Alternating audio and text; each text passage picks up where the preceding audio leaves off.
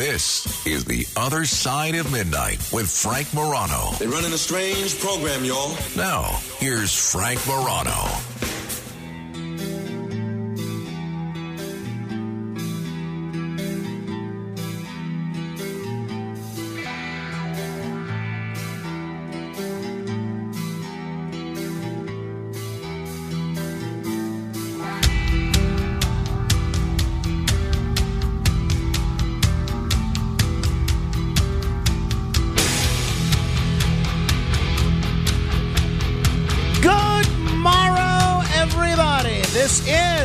Side of midnight. I'm Frank Morano. A lot to get to this hour, including uh, Dr. Richard Sakwa, who is going to tell us about the war that uh, you and many others have uh, probably forgotten about. But two quick things that I want to bring to your attention before we get to Dr. Richard Sakwa. I'm also going to get to your calls in a moment.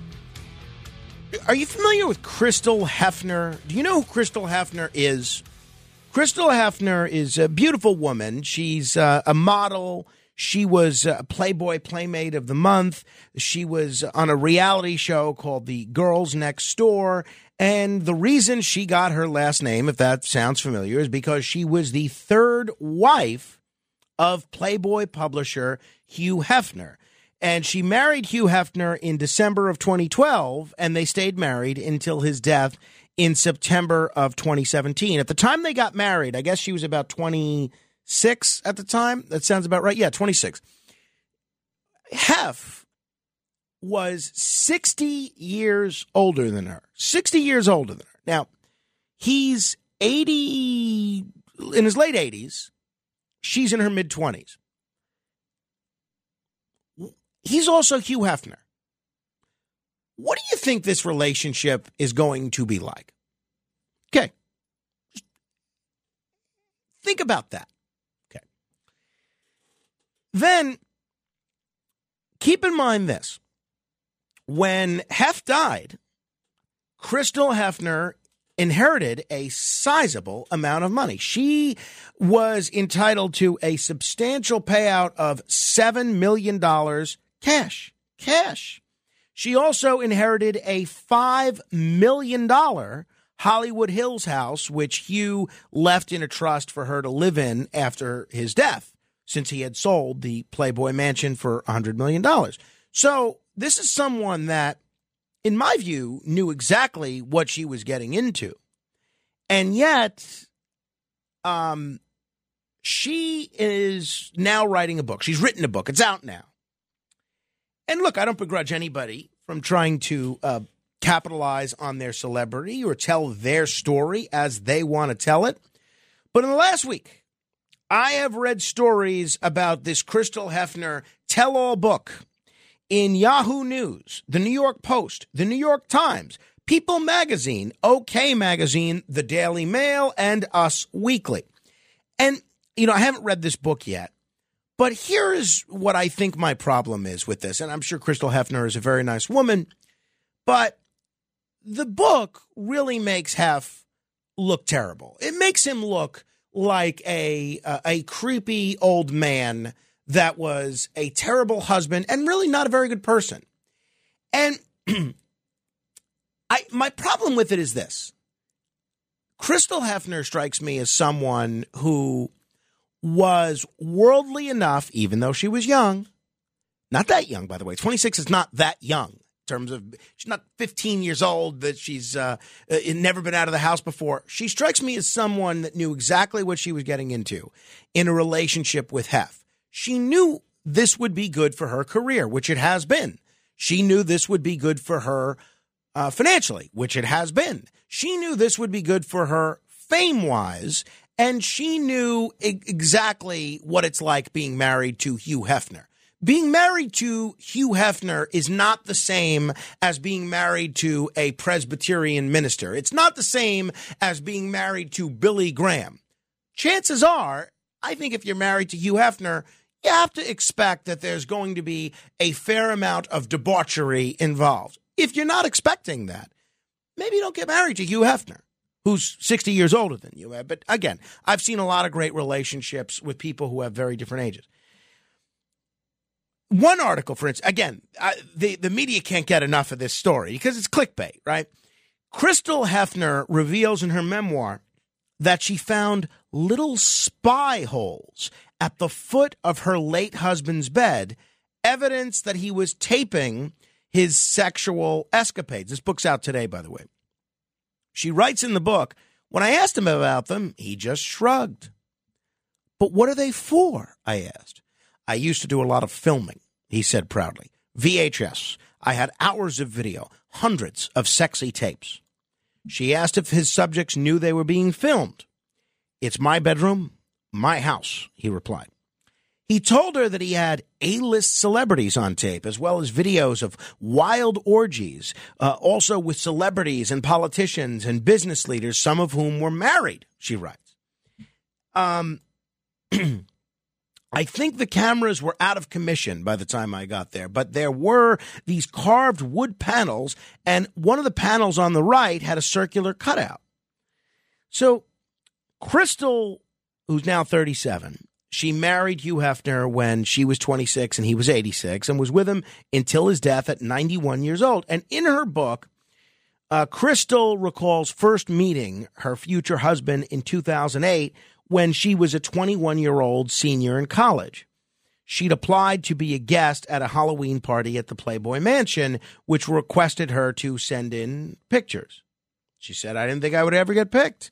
And I cringe thinking about it because they were probably not very good photos. So once on the property, Crystal, who was dressed in a French maid costume, was pushed by her friend to the edge of a velvet rope. On the other side of it, Hugh was sitting in a cabana, surrounded by women and security guards, and then his gaze fell on me, she writes. He pointed at me and crooked his finger. I could see his mouth forming the words, You come here. She spent the night in his spectacular and crowded bedroom where she, Kristina and Karissa Shannon, the twins who were his girlfriends at the time, and a girl named Amber took turns pleasing Hef. She writes, There was no kissing or romance or intimacy. Even that first night, even on cloud nine, it all felt odd and robotic, like Hef was just going through the motions of something that had once been fun and sexy, or maybe it was never fun and sexy. So she quickly moved up the ranks and became Hef's main girlfriend. So throughout the course of their relationship, it was never monogamous before they were married. So in 2010, he presented Crystal with an engagement ring, but never actually popped the question. He just handed it to me in a box and said that he hopes it fits. I feel that maybe he didn't ask me because then it didn't give me the option to say no. Although she got cold feet and secretly moved out of the mansion just days before their wedding, she eventually returned and tied the knot with Hefner in 2012 and purposely chose to wear a pink dress because it didn't feel real. I thought for my real wedding, I'll wear white. Crystal revealed that their union didn't stop Hef from bringing other women into their bed, and she actually preferred it that way. He still wanted sex to be a group activity, though, and that while distasteful, yes, because Crystal, you strike me as just the epitome of refined tastes. And that while distasteful was better than the alternatives. The handful of times he tried to be romantic or intimate with me, only me, it was just awkward. It was clear he had no idea how to do it. When Crystal and the other girlfriends would travel with Hef via limo, he would always bring a disposable camera. He wanted us to flash the camera, pull up our skirts, spread our legs, show everything. A lot of girls did, and I watched as those cameras filled up with the most incriminating images.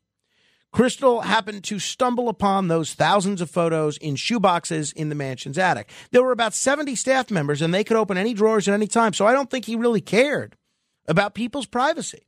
I just thought, if this was me in these photos, what would I want done with them? So I just ripped them up by hand, all of them. Now, she was on Playboy's cover twice and she keeps uh, some copies in the garage. Her future plans include finding a good person to start a family with and removing the Hefner from her name. I definitely want to drop it eventually because I'm done with that part of my story. Now, I find, again, I've never spoken to this woman, and maybe my read on this is a little different th- eh, than if I had spoken to her. I find everything about this story so objectionable. She's eager to remove the Hefner from, from her name as if she's Hitler's grandson.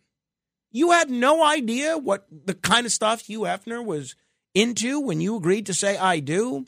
I find this to be so disrespectful to your husband. I mean, I guess I guess she's waited enough time. I can't say this is this happened the day after Hef died. She had this tell-all book waiting. I just strike it strikes me as so bush league and so low class that somebody would do this to their dead husband. I mean, look, I guess I'm not shedding any tears for Hugh Hefner's posthumous memory because, uh, you know, when you marry someone that's 26 and you're 86, I think chances are you know what you're getting into, right? You know she's going to have a whole second life after you and writing books. But here's my issue, really, is she's benefiting from the name Hefner. Nothing would have stopped her from going back to using her maiden name after Hef died. No one would have begrudged her that. She could have absolutely done it. But it wouldn't have sold as many books if she wrote this book under her maiden name, which nobody even knows. And it's just, I don't know why you have to kind of badmouth your husband who made you a multimillionaire. Something tells me if you went back to using the name Crystal Harris, nobody would buy the book. What do you think? 800 848 9222. 800 848 9222. Let me begin with Robert in Pearl River. Hello. Yeah, how you doing, Frank? You know, it's funny that you mentioned this because I was reading something about this actually as a YouTube about Paulina Porizkova, the supermodel. Okay, and she married Ric Ocasek. Well, he knew. He knew something was up. This guy probably has some very old UK values, but he uh, he gave her nothing. Did you hear about that story from the car? No. Okay. You read about it, and I think she lost the suit, and he put she was not in the will. And then he's like, he's laughing, ha ha. I know you like me. He Wasn't the most handsome guy, okay?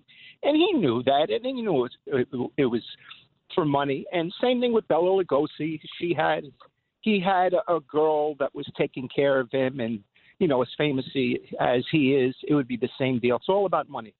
With wealthy people, for me, that would never happen to me. I would like a young chickie, you know, but it's not going to happen. So, but wealthy people have it. Clint Eastwood was another one. I mean, you got to look long and hard for somebody who's going to really love you.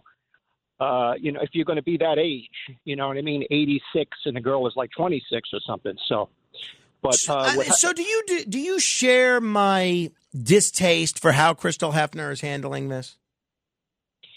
Yeah, I mean, it's you know, I feel the same way about what happened with Paul, Paulina Porizkova. I think you know, it's just it's it's just ridiculous. They're sugar daddies, and there's no love there.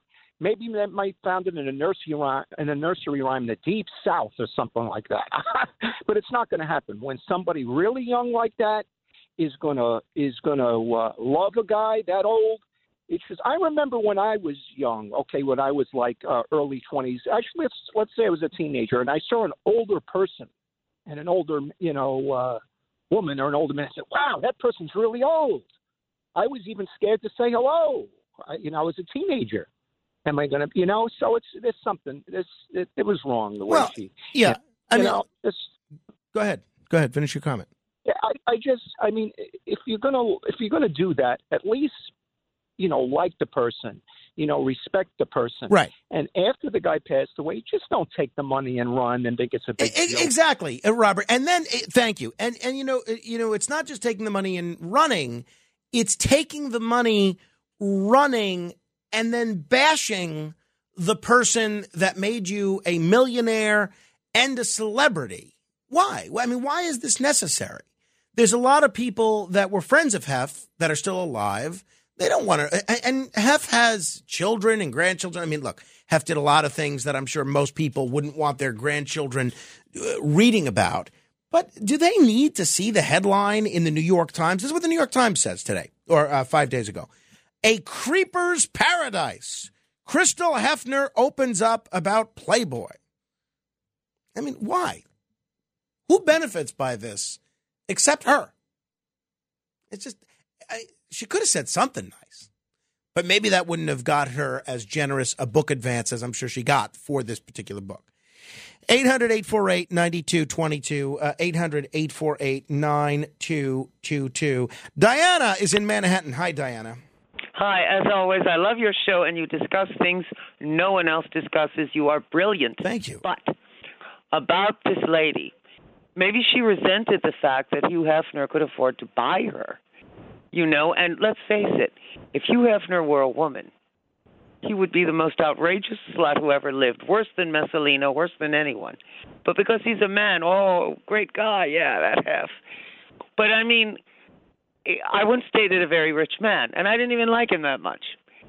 And Well, I really you date him? resented the fact that him? he could afford to, in effect, buy me because he could buy me stuff. And I thought, why does this slob have all this money when some guy digging a ditch works a lot harder than he does, and he doesn't get paid a lot, you know? But why did you date him if you didn't like him? I didn't dislike him. I just wasn't crazy about him. Honey, the money. Come on, grow No, up. No, but Why but so think? but you, I mean, when you say the money, uh, did he did he give you money on dates, or you just like that he paid for things and bought lavish gifts? both. Really? Okay. All right. Look, I I- mean, I understand the appeal. I just um I guess I just don't like that people. I I don't like bashing dead people to begin with. I understand, especially when it comes to criminal cases. I, I know this was a lot of mafia people. Uh, they always say, uh, "Oh, oh, I, I couldn't tell this story about so and so while they were still alive because then something could happen to me." Okay, I'll buy that. Right? I just, I just don't like, and Katie Couric did this to some extent with Larry King, and people do this all the time. Is when people are dead and can no longer defend themselves, people feel free to say whatever they want. Bash them like crazy, terrible person. He did this creepy thing. Well, oh, excuse me. Well, well, did you mention any of this while this person was alive? Um, I just think people deserve the right to retort. And as far as he knew, I mean, look, again, this was an unconventional marriage from the beginning. But as far as he knew, this was, you know, somebody that cared for him and stayed married to him until the end of his days. 800 848 9222. 800 848 9222. Uh, This is uh, Frank. We're going to talk with Dr. Richard Sakwa in just a minute. Uh, David in the Bronx. David, give me your thoughts on this. Okay, Frank, you can't be that naive to believe that Hugh Hefner actually believed that any of these women that he shared his bed with were in love with him. The man was a pervert, all right? There's likely crimes that were committed at the Playboy Mansion. There is a long list of things that Hugh Hefner did that were questionable. And this notion that he is somehow protected because he's dead is ridiculous. And you have no right to cast aspersions on this woman. Well, first of all, He- hang on, hang Well, on, David, hang on. no, but first of all, if, if there were crimes committed at the Playboy Mansion that she knew about, for instance, I think that's all the more reason she should have said something while he was alive, and maybe whatever crime was committed still would have been subject to a statute of limit. You know, uh, would have been within the statute of limitations. Okay. The fact of the matter is, though, when you're an 80 something year old man and you're pursuing 20 something year old girls, because even though they're adult women, they're still very young, you know what you're getting yourself into. The idea that a 20 something year old woman would be sexually attracted to someone that age is patently ridiculous. And if Hugh Hefner believed that he was in a loving relationship, he shouldn't have been at the Playboy Mansion. He should have been in an insane asylum wearing a Hannibal Lecter No, mask. but that's the thing is obviously, you know, it was never even when they were dating, it was never a monogamous relationship. So I, I guess I just um I, I I find she's doing kind of a, a babe in the woods routine. I mean, what did she expect in getting involved with a relationship like this? Okay. These type of relationships are clearly transactional. Mm-hmm. She got what she wanted, and apparently she got quite a bit because seven million dollars in cash is nothing to sneeze at, and a five million dollar house isn't either. But you know what? He got what he wanted because Hugh Hefner, being the egomaniac that he apparently was, he even though he was a decrepit, disgusting old man, got to be photographed with these young women. I think there was three of them at one time, and then there was these twins and, and these other women. I mean, that is not normal. And I question any time you have these old, pardon my French, farts that hang out with women that are 30, 40 years younger than them. Robert De Niro, Al Pacino, all of them, because they know what they're getting. They know that it's not about, you know, if they were just a truck driver, there's no way they could get women that young. Listen, I'm 40, well, I'm 52 now. I was dating women 20 something years younger than me, even after I went blind. But after a point, I realized that A, I had a, a, an age and experience advantage. And honestly, I couldn't understand half what these women were talking about. Mhm. I had to come home and look what they were saying in the Urban Dictionary because I didn't understand the lingo. That's when I decided, you know what? I'm out of the dating scene. If I was 86, there's no way I would hang out with a 20 something year old girl, period. Thank, you, David. 800 848 9222. Keith is in Ohio. Hello, Keith. Hi, how you doing, Frank? This is Keith and Addie Boy. You know, I got a question. It seems like nobody's asking that I'm wondering about because I lost contact with paying attention to the Hugh Hefner stuff.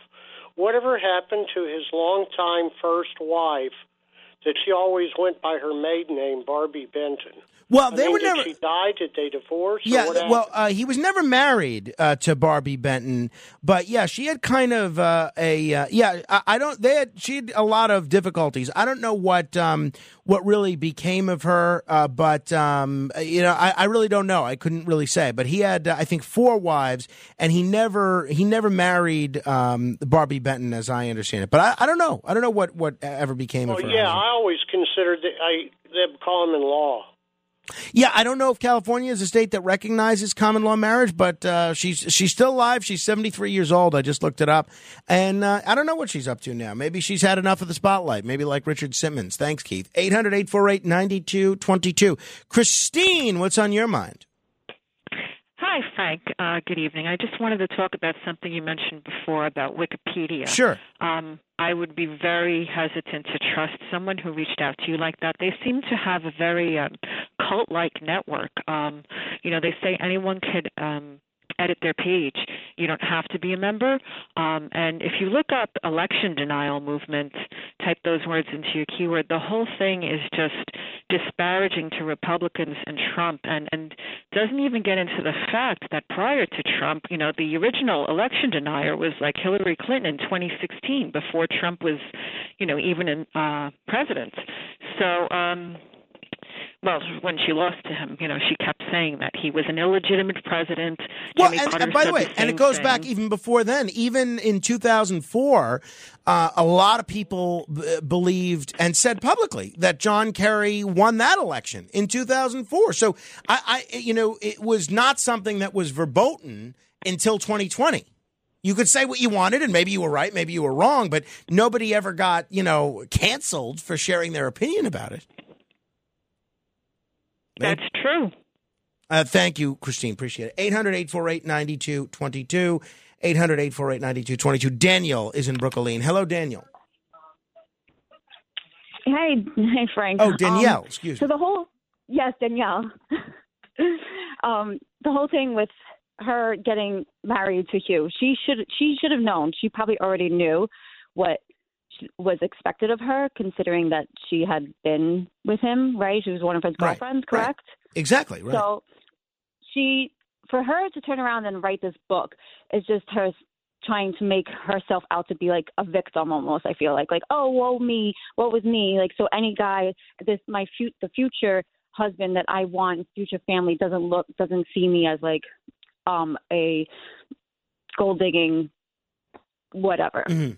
Yeah, I mean, I that mean? that's Like, crazy. exactly how I view the situation. Exactly how I view it, right? I mean, this is her saying, "Woe is me! I'm the victim. I have my $5 million pillow to Mm-hmm. Five to cry on." house, yeah. I, I, I- think it's incredible. But what about what David said um, a minute ago he, when he said, "Hey, both people got into this knowing what the deal was. It's entirely transactional, and there's nothing wrong with um, you know with with this woman sharing her story." What, what do you make of that?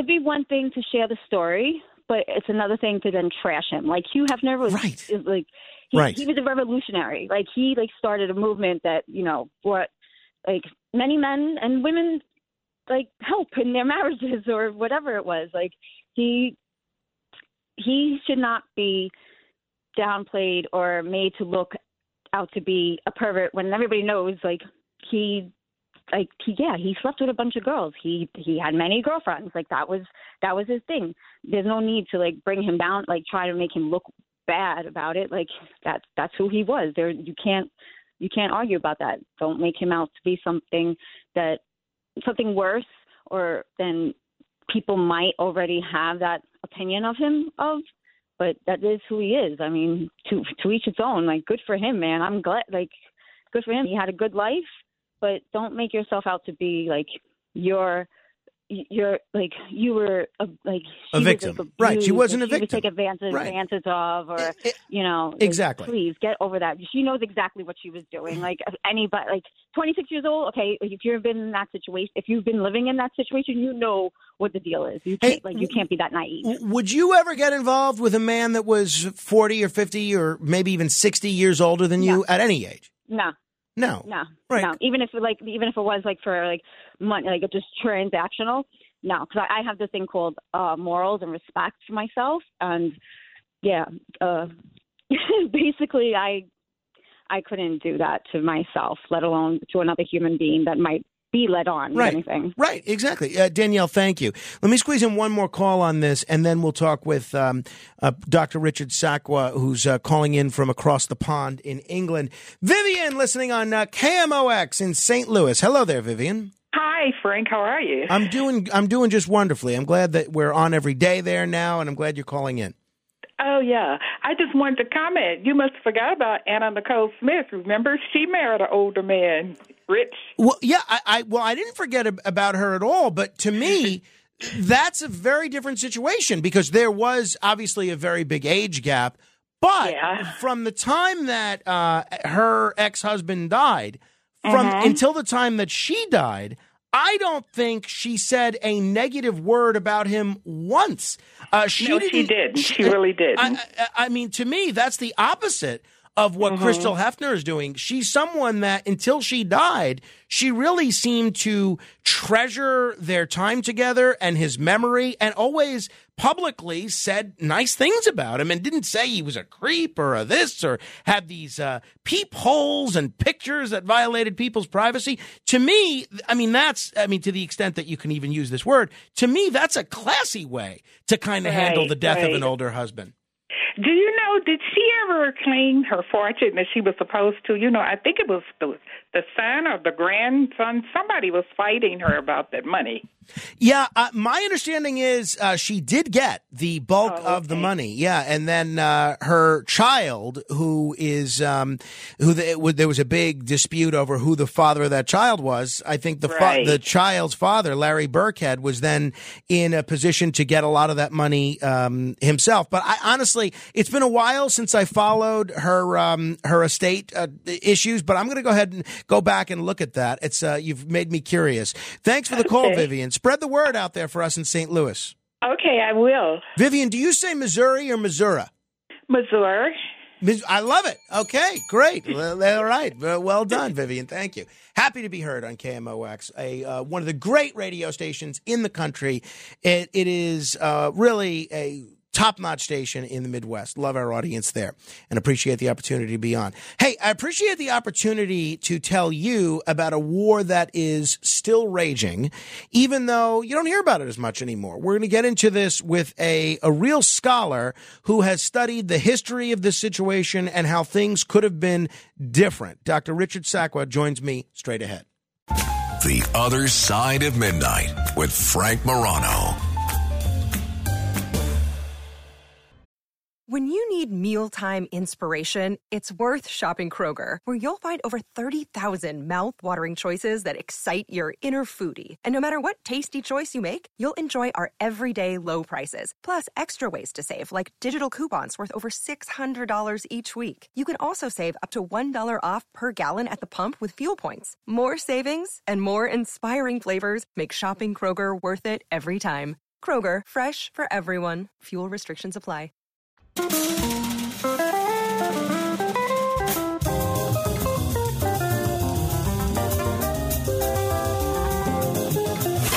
It's the other side of midnight with Frank Morano.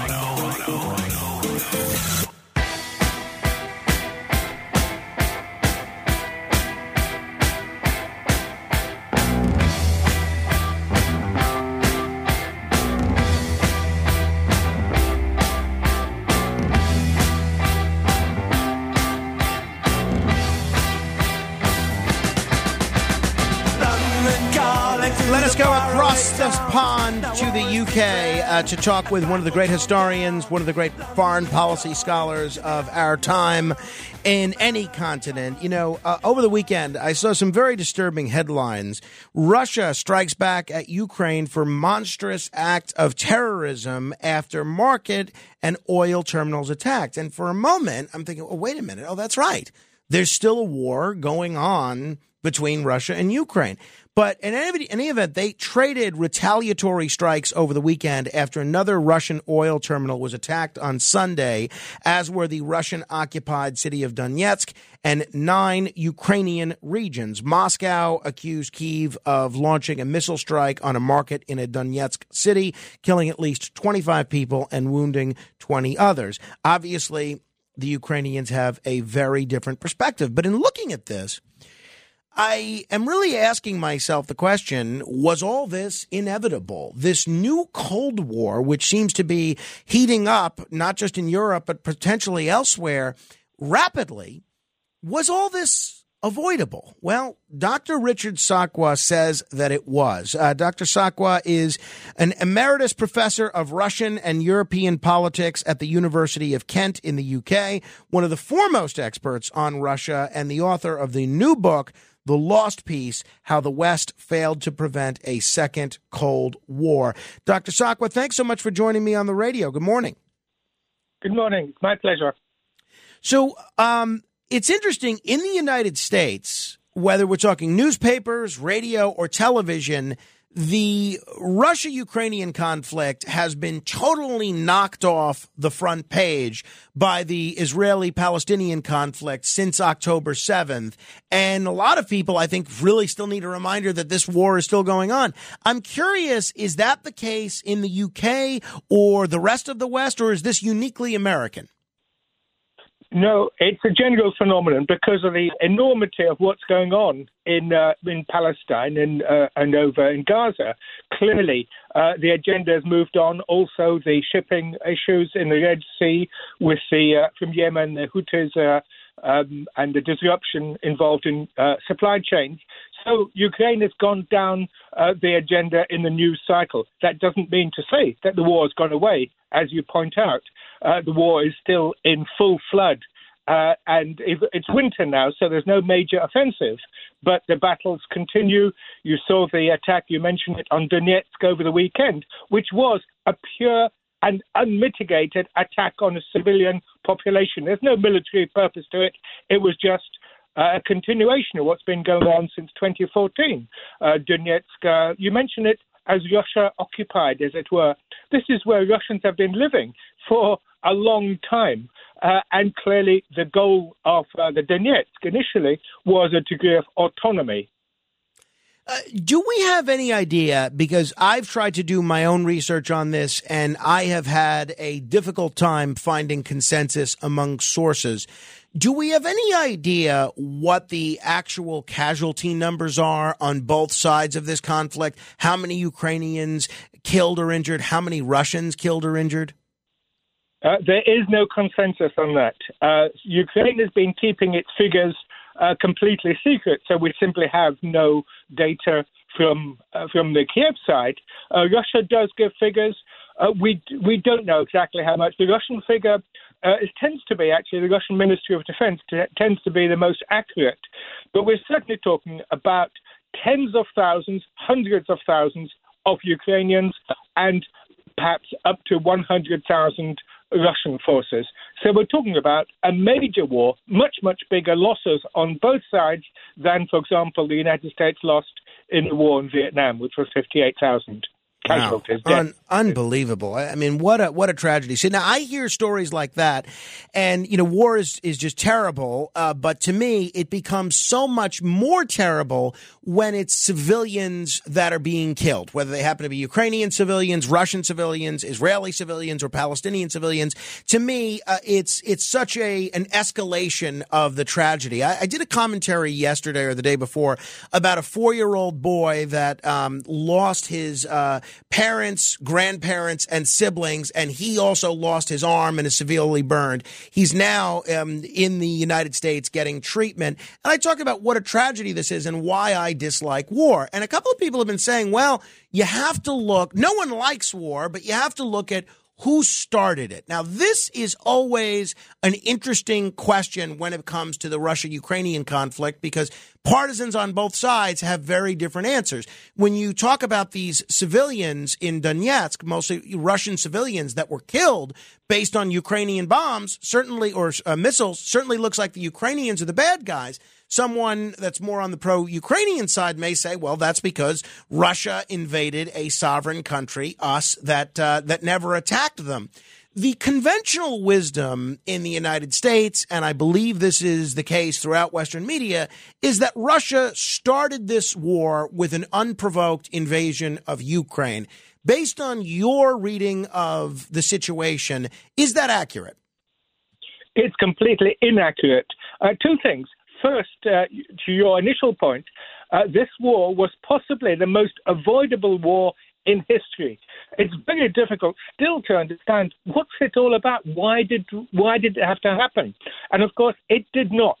Uh, and therefore, going to your second point about whether it was unprovoked, it was far from unprovoked though whether Russia should have responded in this way, uh, like uh, the invasion of uh, February 2022, is a different issue, though associated.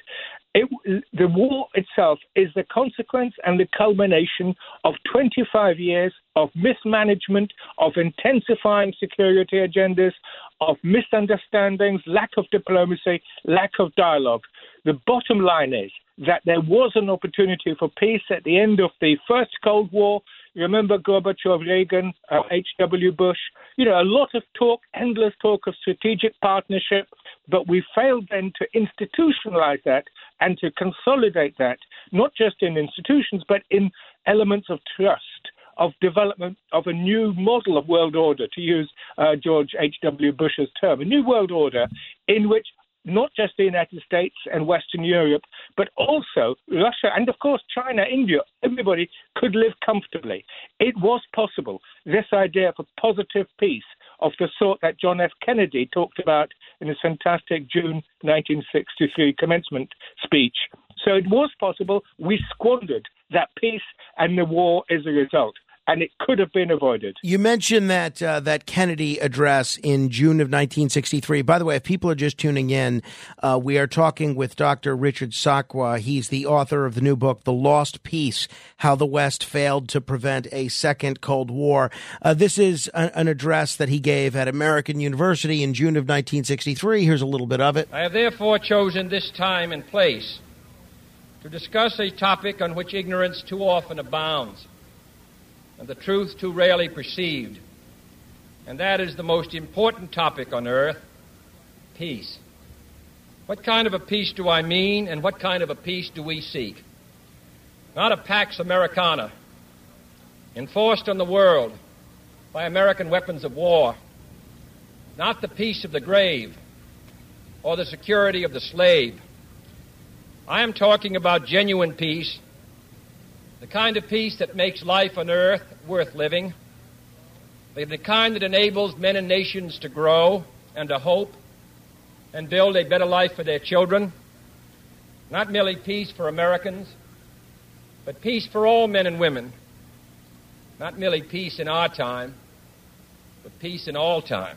An incredibly eloquent analysis of the situation and an incredibly eloquent description of his hopes for the future. But this was not just a Kennedy thing, and it was not just a Democrat thing. In your book, you point out that um, even President Eisenhower, a five star general, a Republican, fully understood the futility of what was happening in the Cold War. He said every gun that is made, every warship launched, every rocket fired signifies, in the final sense, a theft from those who hunger and are not fed, those who are cold and are not clothed.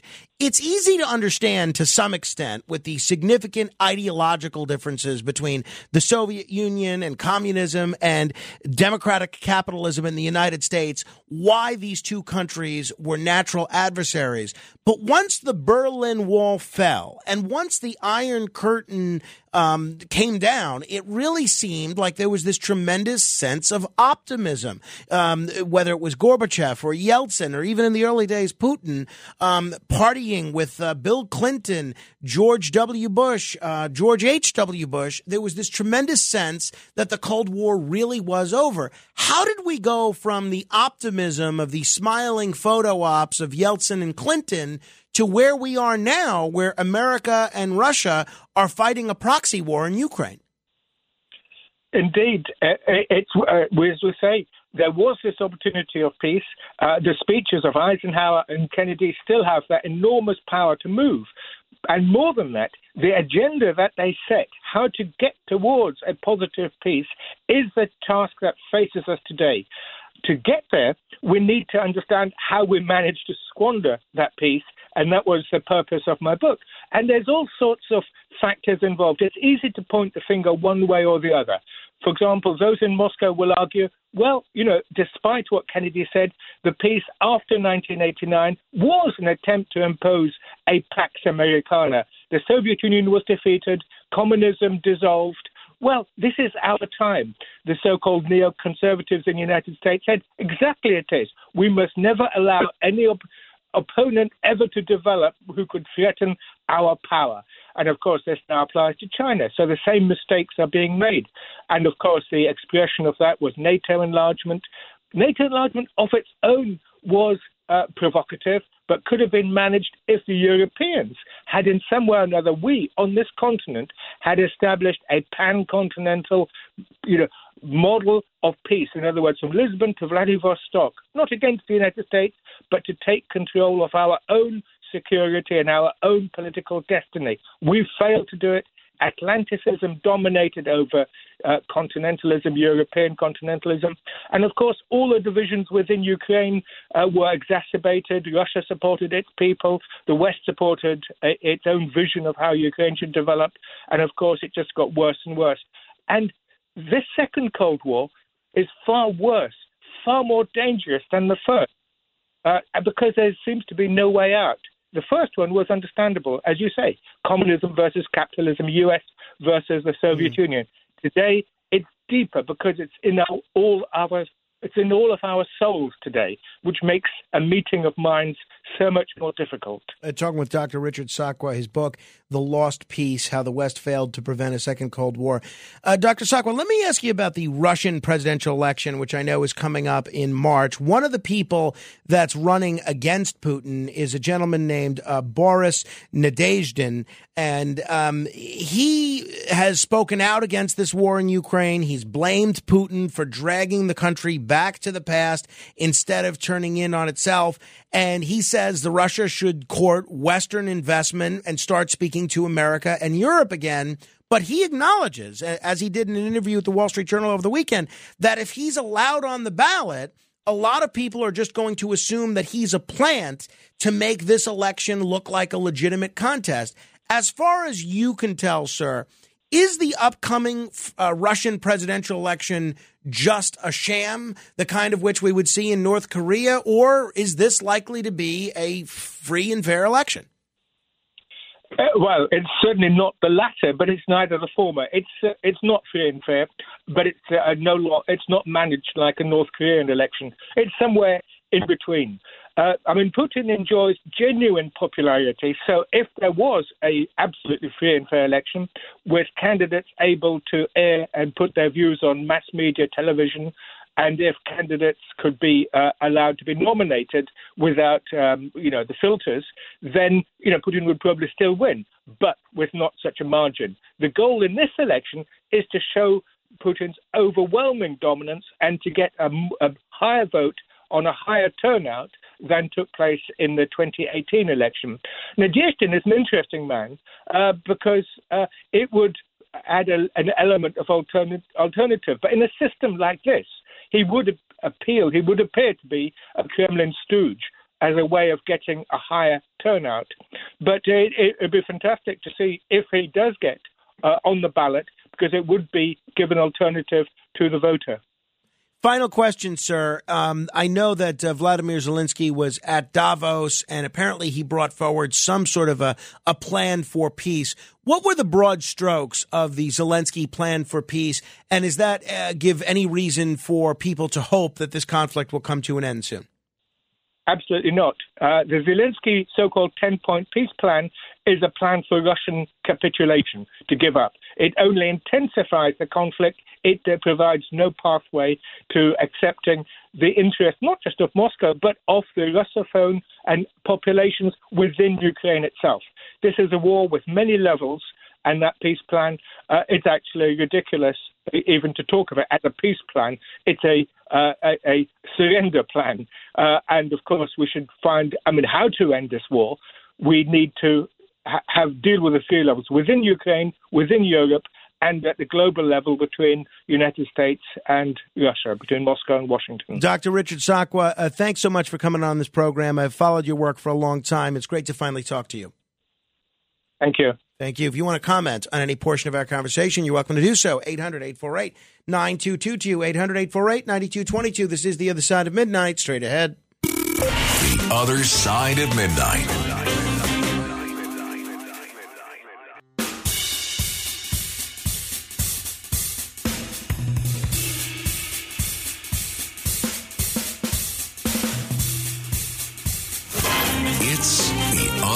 Side of Midnight with Frank Morano.